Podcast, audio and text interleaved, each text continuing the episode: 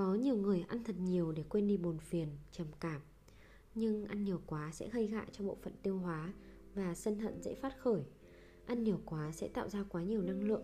Nếu không biết xử lý thì năng lượng ấy có thể biến thành năng lượng của sân hận, tình dục và bạo động. Khi ăn đúng thì có thể ăn ít lại. Chúng ta chỉ cần phân nửa số lượng thực phẩm tiêu thụ hàng ngày. Muốn ăn cho đúng thì nên nhai ít nhất là 50 lần trước khi nuốt. Khi ăn thật chậm, nhai thật kỹ thì thức ăn trong miệng sẽ nhừ nát và dễ tiêu. Các chất bổ dưỡng sẽ dễ thấm hơn vào cơ thể. Như thế tuy ăn ít mà có lợi cho cơ thể, còn hơn là ăn nhiều mà không tiêu hóa.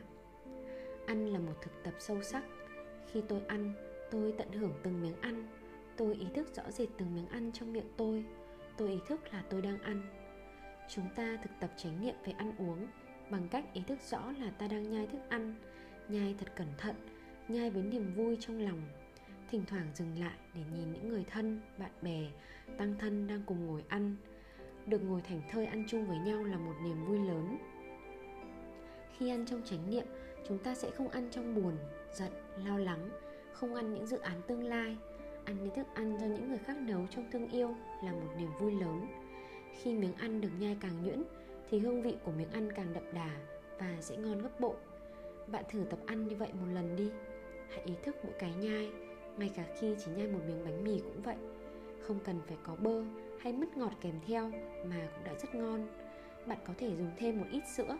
Tôi không bao giờ uống sữa, tôi nhai sữa.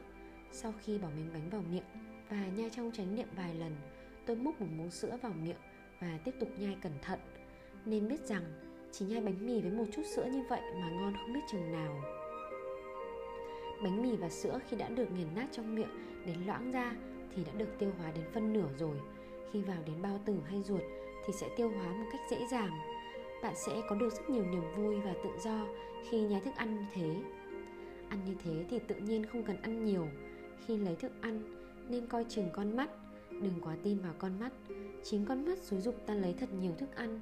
Chúng ta đâu cần có quá nhiều thức ăn. Nếu biết ăn trong chánh niệm và niềm vui thì chỉ cần phân nửa thức ăn mà mắt chúng ta xúi ta lấy. Xin mời các bạn thử đi một lần. Nhai một miếng khoai tây, cà rốt Hay nhai một miếng bánh mì với sữa đơn sơ như vậy Là có thể một bữa ăn ngon nhất trong đời Mầu nhiệm vô cùng. Tại làng Mai, trung tâm thiền tập của chúng tôi Tại Pháp Rất nhiều người trong chúng tôi luôn luôn ăn như vậy. Nhai rất chậm rãi trong chánh niệm. Ăn như vậy sẽ giúp ích rất nhiều cho thể xác Và từ đó giúp ích cho phần tâm linh. Con mắt lớn hơn bao tử phải biết tập trung năng lượng chánh niệm vào đôi mắt để ý thức rõ rệt số lượng thức ăn cần dùng đến. Tiếng trung hoa dùng danh từ ứng lượng khí, đồ dùng đựng vừa đủ. Để chỉ cái bình bát của các thầy cô trong chùa, cái bình bát đó giúp giới hạn thức ăn, lấy thức ăn đầy ngang miệng bình là vừa đủ ăn.